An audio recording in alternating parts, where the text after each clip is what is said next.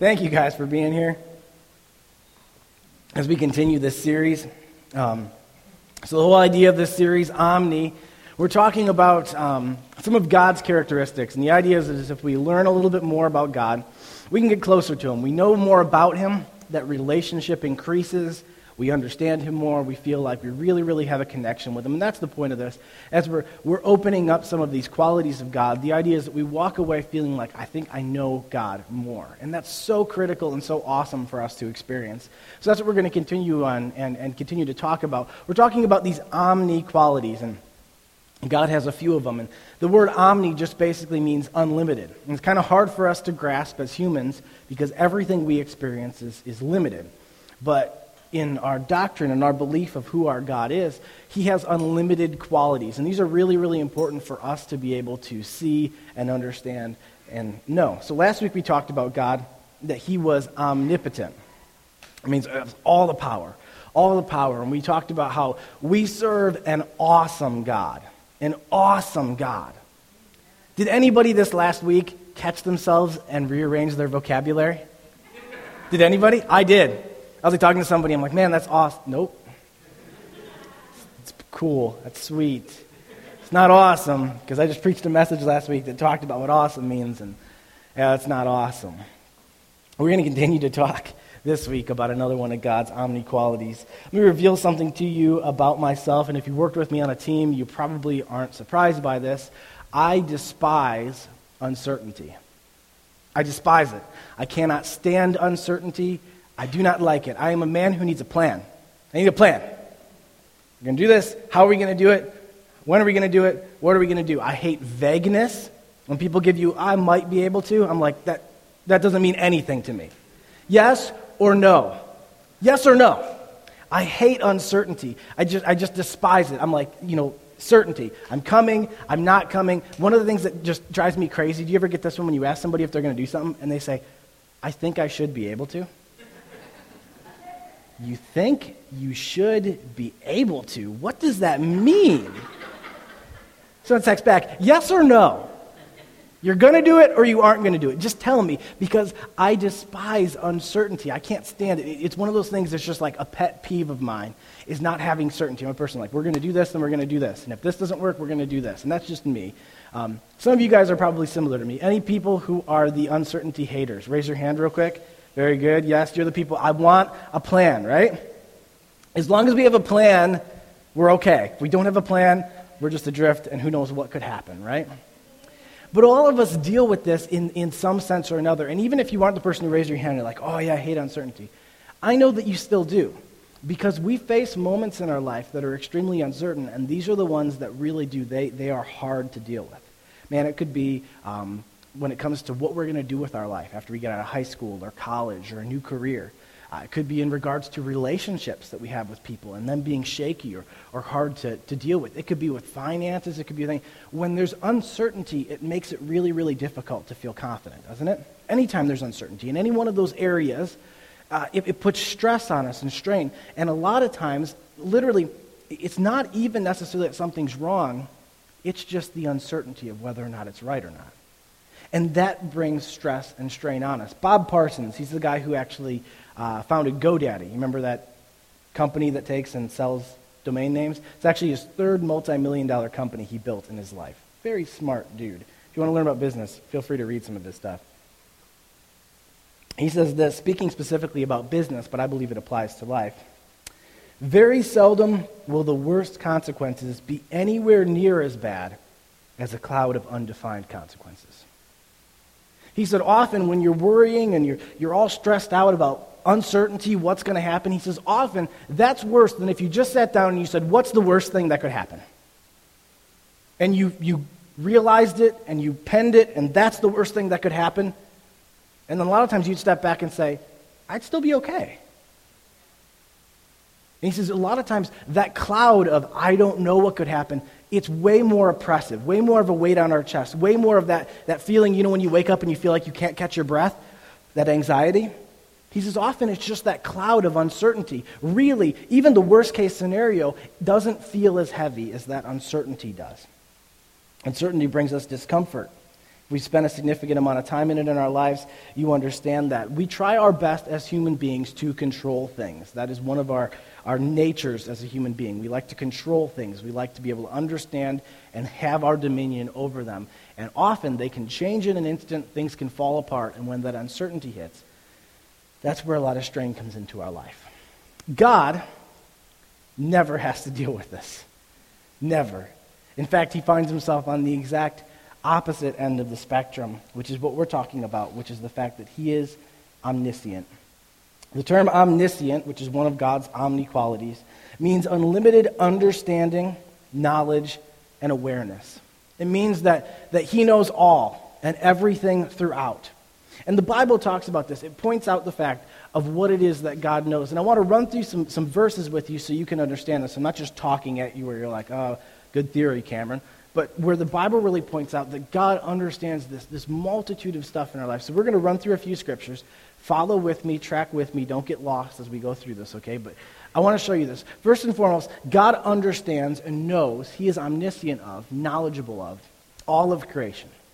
All of creation throughout. It says this in Hebrews 4.13. Nothing in all creation is hidden from God. Everything is naked and exposed before his eyes, and he is the one to whom we are accountable. It's basically saying, whatever you've experienced in creation, all of it throughout, there is nothing that's tucked away or any knowledge that is lacking of it. He understands every bit of creation. Last week we talked about some of these massive things in our, in our universe, right? We talked about the cosmos and these gigantic beings, and it says God understands all of this. All of it, all the details of it. Nothing is kept secret. Matthew 10, 29 through 30 goes even more in depth in understanding of this. It says, what is the price of two sparrows? One copper coin? But not a single sparrow can fall to the ground without your Father knowing it. And the very hairs on your head are all numbered. Now, this, this takes it to a whole nother step. Because some of us could understand, yeah, God knows everything in a general sense. Jesus pinpoints God knows everything in an extremely detailed sense. It's not just He just knows about you, He knows every single hair on your head. He knows how many hairs are on your head. Older gentlemen, he knows how many hairs are in your nose. or your ears. My left ear grows faster than my right ear. Anybody have that problem? Older guys, one ear? I don't understand how that happens. He knows it. He knows every detail. He knows your waist size. He knows your shoe size. He knows your hat size. He knows everything.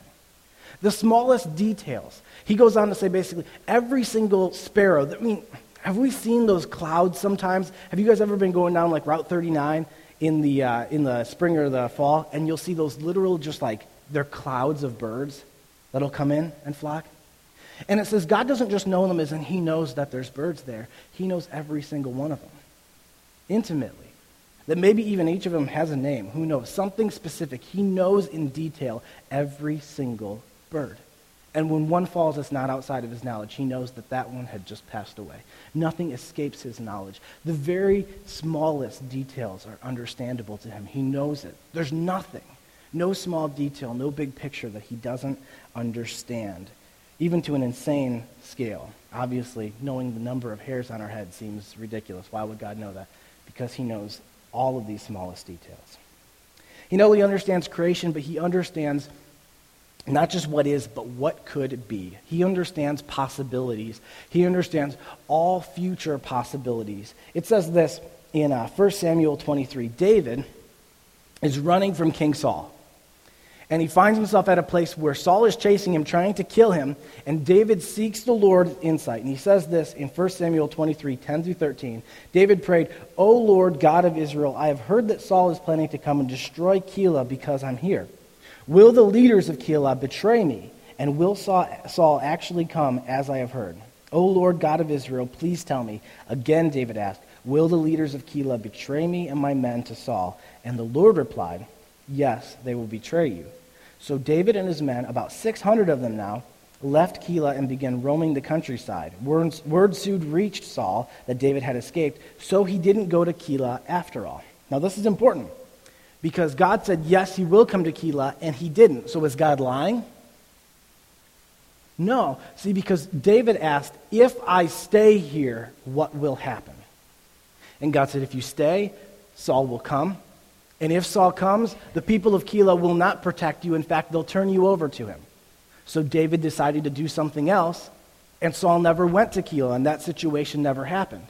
But it reveals to us that God not only understands all that is, like God sees the macro picture. Like if you look at our life, and if every decision was a fork in our life, from the very beginning to the very end, God not only sees the path we're on, He sees every single path that's a possibility in our life. He knows it. Each decision we might make, He understands what follows down that path and what follows down this path. It says this in Proverbs 5:21, "For the Lord sees clearly what a man does, examining every path he takes." And I would say every path he does not take as well. God understands every path in our life, every turn and decision. If we seek his knowledge on it, he can reveal what lies down that path at the end of it. He knows it from beginning to the very end. Every single web, every single decision, every single branch that we could take in our possibilities, he understands it. And that is awesome to think about.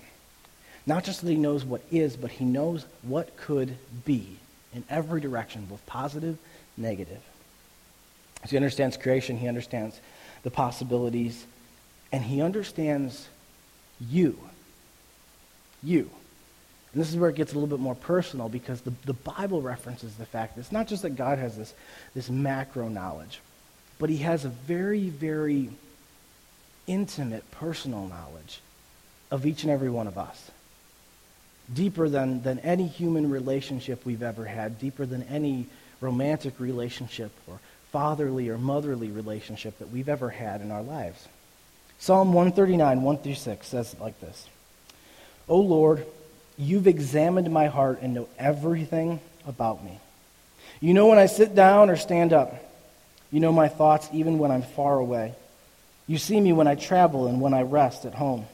You know everything I do. You know what I'm going to say even before I say it, Lord. You go before me and follow me. You place your hand of blessing on my head. Such knowledge, it's too wonderful for me, too great for me to understand. What would be a good word for that? Very good. Awesome.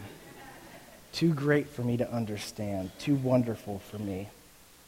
It says that God, He has a deep and intense knowledge of you. Not a general overarching knowledge of you, like, oh, yeah, he knows I exist, he knows what I do, but he says that, that he literally says, you, you know the words I'm going to say before I say them. That you know my inmost, you know my, my feelings, you know my thoughts that race through my head. You know every single aspect of who I am from beginning to end. You experience it with me. It's such a deep knowledge, one that we can hardly comprehend, that a being would know all of us through and through holistically. Every physical, every emotional, every spiritual piece of who we are. Psalm 139 goes on in verse 15 and 17. It says this You watched me as I was being formed in utter seclusion, as I was woven together in the dark of the womb. This is amazing stuff. We have pregnant people in our church right now. And, and it's just miraculous when you think about this. That God knows that child right now as it's being woven together in that womb and knows all the plans. It says this You saw me before I was born. Every day of my life was recorded in your book. Every moment was laid out before a single day had passed.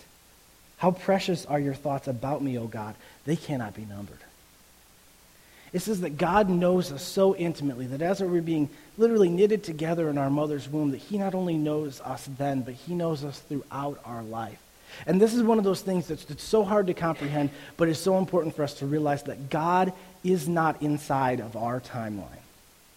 He sits outside of it. See, we as human beings, we are bound by this thing called time. And it's, it, we experience it from second one of, of our past conception all the way through to the very moment our life clocks out, we are bound by this, this device called time, that we are constantly passing and moving forward through it. But the Bible points to the fact that God sits outside of time, that He does not sit inside of time. Time was a system that He set up for us to live under. It's like almost like turning on the video game. Okay? We exist inside of this environment, and God exists outside of it. And the picture shows that God, sitting outside of time, literally exists before the world began, and he exists after the world has finished at the exact same time. That his omniscience is not only present right now, but he exists throughout all the way to the end of time. So when he looks at us, he does not see our today, he sees our day one to the last day of our lives all at once. That he understands every moment of our existence from very beginning to end, all at one time, existing outside of time. Just as it says this every moment was laid out before a single day had passed. You had seen every opportunity in my life, and you had seen what my life would be. Now, people will say, now this freaks me out, Cameron, because then does that mean that we don't have free will? If it's all laid out, does that mean that we don't have free will? And see, no, that's the backwards thinking of it. It's not that we don't have free will because it's all laid out. What I'm saying is, you have free will to choose what you want in your life. And it's because God has already watched the story. He's already passed it that he knows all these things. He didn't lay out decisions for you and you're following them. It's that almost he's watched the show once before. He's watched what's happened once before. He sits past the events of this world, and when he looks at you, he sees it all. Yes, you still have the free will. You're still making your decisions in your life. You're not following some sort of uh, thing that God had pointed out that you're going to do this and you're going to do this. That's not it. We believe in free will, that's integral to our faith. But God's seen it and He understands it and He knows it. If you feel sometimes when I'm talking about this, this is hard to get, you're in good company. This stuff has been being talked about for thousands and thousands of years trying to be understood. It's not that he controlled it, but he's already seen it. The Lord knows the fullness of knowledge about ourselves, about what could happen, about creation. And this is what this means, and this is where it gets kind of crazy. It means that God can't do some things. Because of his full knowledge, did you ever think about the fact that God can't learn? He can't learn. His knowledge is complete. He cannot learn a new thing. It does not exist. He knows all of what this universe holds. He cannot learn something new. As well, this one will mess you up. God can't think. God can't think, not like we think. Because our thinking is a reasoning and a comparing, trying to determine what is right or what is best. God already knows. His mind does not need to compare and decipher, it is instantaneous knowledge of all things. He doesn't need to think. And this one is perhaps one of the coolest qualities about God and one of the most important for us. God cannot change. Because if God could change, that means he could get better, and he can't. We believe in the fullness of his omnipotence, the fullness of him, his omniscience, that he cannot get any better, he cannot get anywhere, he cannot change. He is, through and through. And although this seems like, oh, well, what does that matter? It is so critical to our existence. Heard a preacher say once, perhaps God's characteristic of being unchanging is the most important characteristic for our existence. This is why he meant it. God's inability to change is an amazing blessing to our relationship with him. Because he can't decide tomorrow that he hates us. He can't just change his mind. We are the spaz in the relationship, if you want to understand that. God is the consistent. He is the, no, it's still the same. He is the calm and collected, always the same. And we are the flake who runs and comes and says, I don't, and says, I do, and my heart changed, and now I don't know. And we're the ones who are the flake, not God.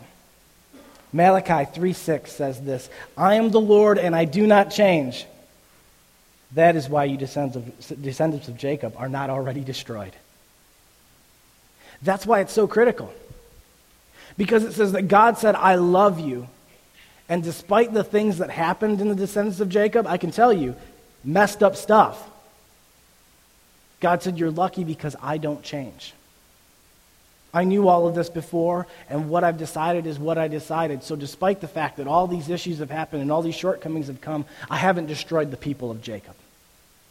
It's critical to our relationship because in times when we don't feel God or we don't feel like we're honoring God, our God does not change. Man, that, that verse in that one song we sang, where it says, When darkness seems to hide his face, we rest on his unchanging grace. Man, that one always hits me. Because despite what I feel, I know that His grace is rock solid. God does not change, and today His grace has not disappeared. It is the same as it was yesterday, offered the same. It is critical, critical to our existence. What does this mean to us? What is this omniscience? What does that do in our lives? And this is where it gets so critical. When we realize God's omniscience, we realize that we have found the source of truth and knowledge. The single source of truth and knowledge. The singular, not a, the source of knowledge and truth. God is the very center of this, and we need to turn our, our eyes towards Him in regards to wisdom. This world right now is, is flooded with this theory, this thought, this lie of relativism that what's right for you might not be right for me, and maybe you feel this, but I don't feel this, and maybe it's okay for you, and it's not. There's not really any right or wrong, and it's false. We know that it is not true. John Piper says this If there is no truth, then there is no truth to appeal to, which leaves only force and might to decide disagreements. Realize how dangerous that is. If there is no truth to turn to to solve issues, all that remains is who is stronger or more violent to solve the issue. That's the work of dictators, murderers, we know that there is real truth, that some things are truly right or wrong, that God spelled it out. A higher knowledge than we've ever understood has set these things forth. And we know it deep within our soul because when a situation arises, people who have no concept of God, hate the idea of believing in Him, appeal to a higher power to solve their problems. I don't believe there's any right and wrong. Do you believe it's okay to rape and murder small children? Well, that's not right. How do you know that? Because a divine power has set up from the beginning that there are rights that are assigned to us, and you know it deep down inside your heart that that's not correct. There's something that exists inside of us that knows there is right and there is wrong, even when we don't want to admit it. There's real truth. John 14, 6 says this I am the way, the truth, and the life. Emphasis mine, but that's what it's saying. No one can come to the Father except through me the way, the truth, the life. That there is a singular source of all truth. And this is why it's so important because when we realize God's omniscience, when we realize the great understanding and the great ability for Him to know all things in detail, all in throughout, what it does is it changes our perspective because when we disagree with God, our first response isn't to think that God's wrong. Our first response is to think perhaps I'm wrong. It changes us. When we have a disagreement with God, our first thought isn't, I think God's wrong and he'll have to solve this. Our first thought is, perhaps I'm wrong. And I need to seek truth. Truth. Not my feelings, not what other people around me are saying, what is the truth on this issue to realize what is right or wrong? Again, if we believe there's truth, that's the beauty of this. It solves disagreements because truth is truth is truth. No matter how much dirt you pile on top of it, the truth remains the same. If not, all we're left to is force and might to solve these problems. And then it just means the person who yells the loudest or who fights the hardest wins. We disagree with God on something, we assume perhaps we are wrong and we begin to work towards truth to solve that issue. When we're faced with a situation that leaves us in a place of uncertainty and not knowing what's next, we can have a boldness and a confidence because we know that there is a true source of truth. If there wasn't, it would be terrifying. There might not be any solution to this, but knowing that we know a God who is omniscient, we know a God who understands all things, when we come to a place of uncertainty, we have confidence because we can seek his face. We can seek him in prayer. We can ask the counsel of wise people to pray with us and to ask God for intervention. And even more than anything else, man, we have God's word, an inspired text that reveals his heart to us. That we're not foolish enough to try to be seeking truth on an issue and not open God's Word. I'm telling you, we have to get more passionate about God's Word. We have to. The fact that I know there's plenty of you because I sat in the same place. Right now, you probably haven't touched your Bible since last week when you were here or weeks before. Man, you are running a race without eating. You are going to starve yourself to death. The Word of God is this amazing, amazing force that reveals God's character to him. Some people said, I don't understand everything that happens. I understand. You start reading it. And what it does is it starts dropping just little building blocks in your life. And what happens is after this season, all of a sudden you look back and you realize, I know God deeper than I ever have before. You know, I didn't even see the fruit growing as I was reading. And then all of a sudden someone said something to me and I say, you know, that doesn't actually sound like God. Well, how do you know? We've been reading his word. And I've seen what he's like. I've experienced his character. It's critical. If you don't have a Bible that you read on a daily basis, back at guest services, every single week at our church, we have free Bibles. You go back and say, I need a Bible. We'll give you one for free. You lose that one, come back and get a second one. We want you to have God's Word in your hands. You take and you open it up to Luke and start reading about the stories of Jesus. If you just would be willing to read the Gospels and hear about Jesus, it would radically change your life. There is so much truth inside of there. And when these situations and uncertainties come, we can, we can search into His Word. I'm telling you, there has been thousands of times in my life where I'm reading on a consistent basis, maybe two or three tra- chapters, okay, a day. And I'll wake up in the morning with a heavy heart about a certain issue, and I will open up to the chapter I'm supposed to read, and an answer will appear in it.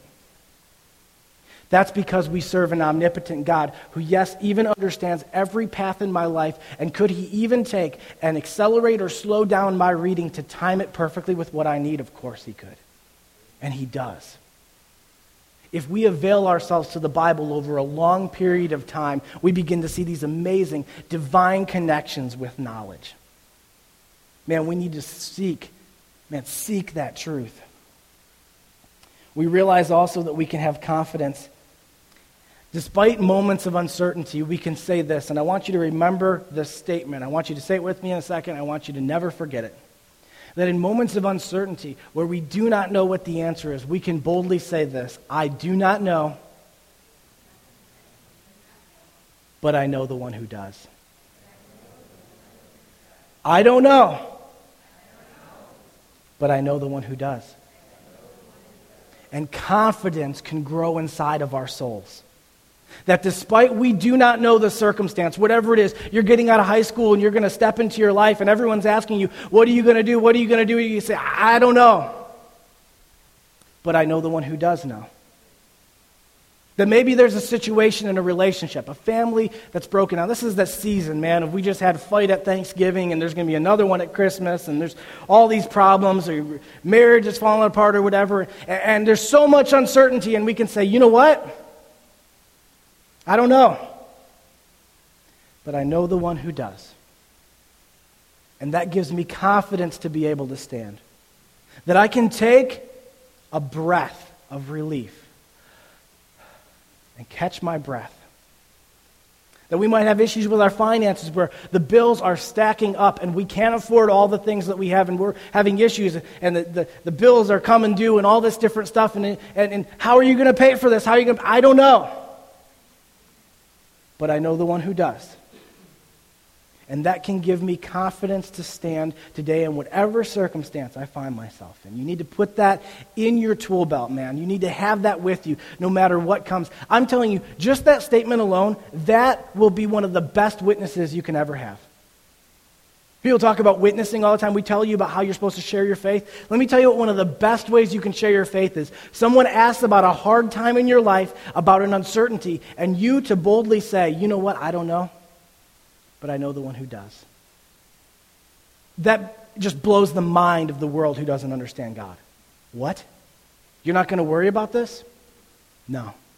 No, because I know the one who does know. And in fact, I have a relationship with him, and he is so gracious and kind. Man, that right there, people will be like, wait, who, who do you have a relationship with? I'm going to have to talk to this guy. And can I come to church on Sunday with you? Because that's not me. I don't have that. I give you one of the greatest witnesses you've ever had. I don't know, but I know the one who does. Just like last week, Not only that, obviously, we would realize that we have this source of truth, but just like last week's message, our confidence in our relationship with the Lord should grow. Our confidence and understanding of who this God is. Psalm 69 5 says this O God, you know how foolish I am. My sins cannot be hidden from you. God knows every detail of our lives. And he knows every sin that we might commit with our hands, and he also knows every sin we might commit with our mouth, and every sin we might commit with our head. And they have good news, bad news. The bad news is nothing is hidden. Nothing. There is nothing hidden in your mind, in your heart from God. If you've thought it or felt it, there is nothing hidden. But let me tell you the good news there's nothing hidden. There's nothing hidden. The good news and the bad news are the same because this is why we can say these words of saying God knows everything, He knows every detail, and it can feel scary. God knows everything I've thought. Wow, that's a mess. But at the same time, it can be relieving because here's the deal your relationship with God isn't based on the fact that you've put on a good enough face. Your relationship with God isn't based on the fact that you've played a good enough role. Your relationship with God isn't based on the fact that you've taken and you've, you've made enough effort and you've, you've made enough paintings of, of, of generosity and made enough of this that God didn't see through it and He hasn't actually seen how dirty you are.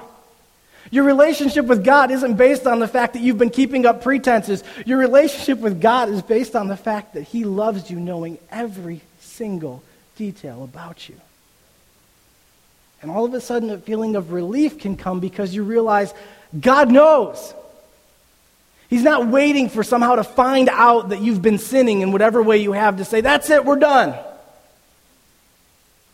The very second he saved you, he knew of every sin you had ever committed. He knew of the sins that you are struggling with today, and God knows the sins you are going to struggle with to the day you die.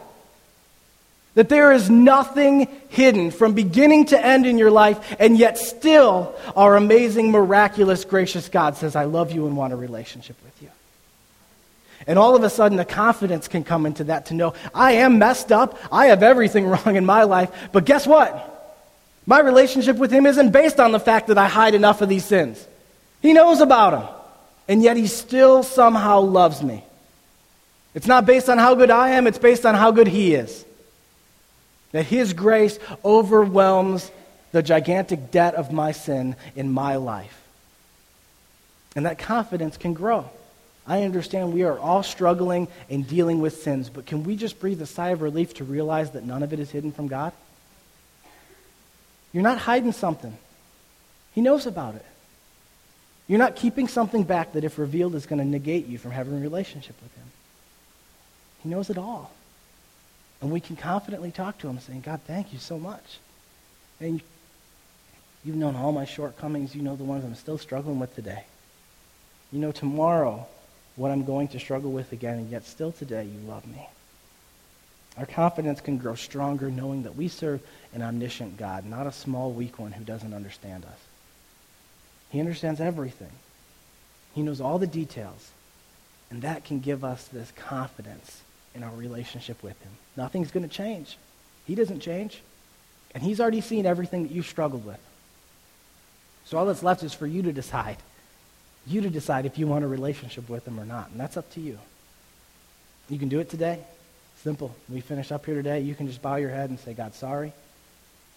Thank you for dying in my place. Please become the Lord of my life. It's that simple. Asking God in. He already knows. You're not revealing anything to him. He knows every single detail about you.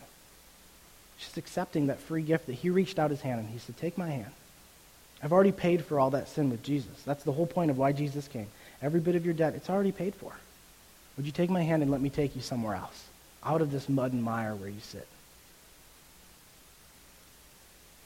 You can have confidence, even despite times of uncertainty, that you can stand strong and say, I don't know, but I know the one who does. Would you pray with me for a second? Just bow your heads and close your eyes just for a minute to give everyone around you some respect, that everyone can deal with God on this on their own. Just two quick things.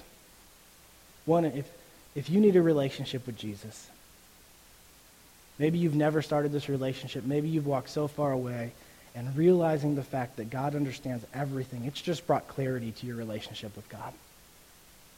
You say, I need that relationship with God. If it's you, I just want to give you a chance just to respond. And it's really simple. We're going to pray that prayer together. But I just want to give you a chance to respond. And I just want you to raise your hand when I get to three. You raise your hand just as a symbol to God. Say, yeah, this is me. I'm going to count it down. And you just raise your hand. Don't let it pass if it's you. You know it's you right now, if it is. You know it. You can feel it. One, two, three. Raise your hands. Raise your hands. I see you. Go ahead. Raise your hands. Keep them up for a second. I see you here. Do I see you down front? Yes. I see you there in the middle there. One, two, three, four, five six, seven, eight, nine, ten people. And let us pray together. Let us just pray these words together, believing in our great God. Lord Jesus, I'm sorry for my sin. Thank you for dying in my place. And make you the Lord of my life. In Jesus' name. Keep your head closed, uh, your head bowed, your eyes closed for one second. I just want to pray over you. If there's any of you who are dealing with uncertainty, and this is something that really, really robs the joy from your life, I want you just to raise your hand right now just so God can see it. Just go ahead, raise your hand right now. If it's the uncertainty, raise your hand so God can see it. You do it right now, and I'm going to pray for you. God, I pray that you would touch these people's lives in a mighty way that you would show them that they are not trusting a small and weak God. They're trusting the omniscient God who knows every detail of their life, every uncertainty, uncertainty, he understands it. And that you would give them a confidence to stand, knowing that if they have a relationship with you, that you're doing miraculous things in your life, that your word says that you take and you, you lay out the steps of those who belong to you, that you take and you work all things together for the good of those who follow you. And Jesus, that they can stand in confidence knowing that if they're willing to just raise their eyes and just say, God, I need help. That the omniscient God who knows all and can do all is going to be there to help. In Jesus' name we pray. Amen.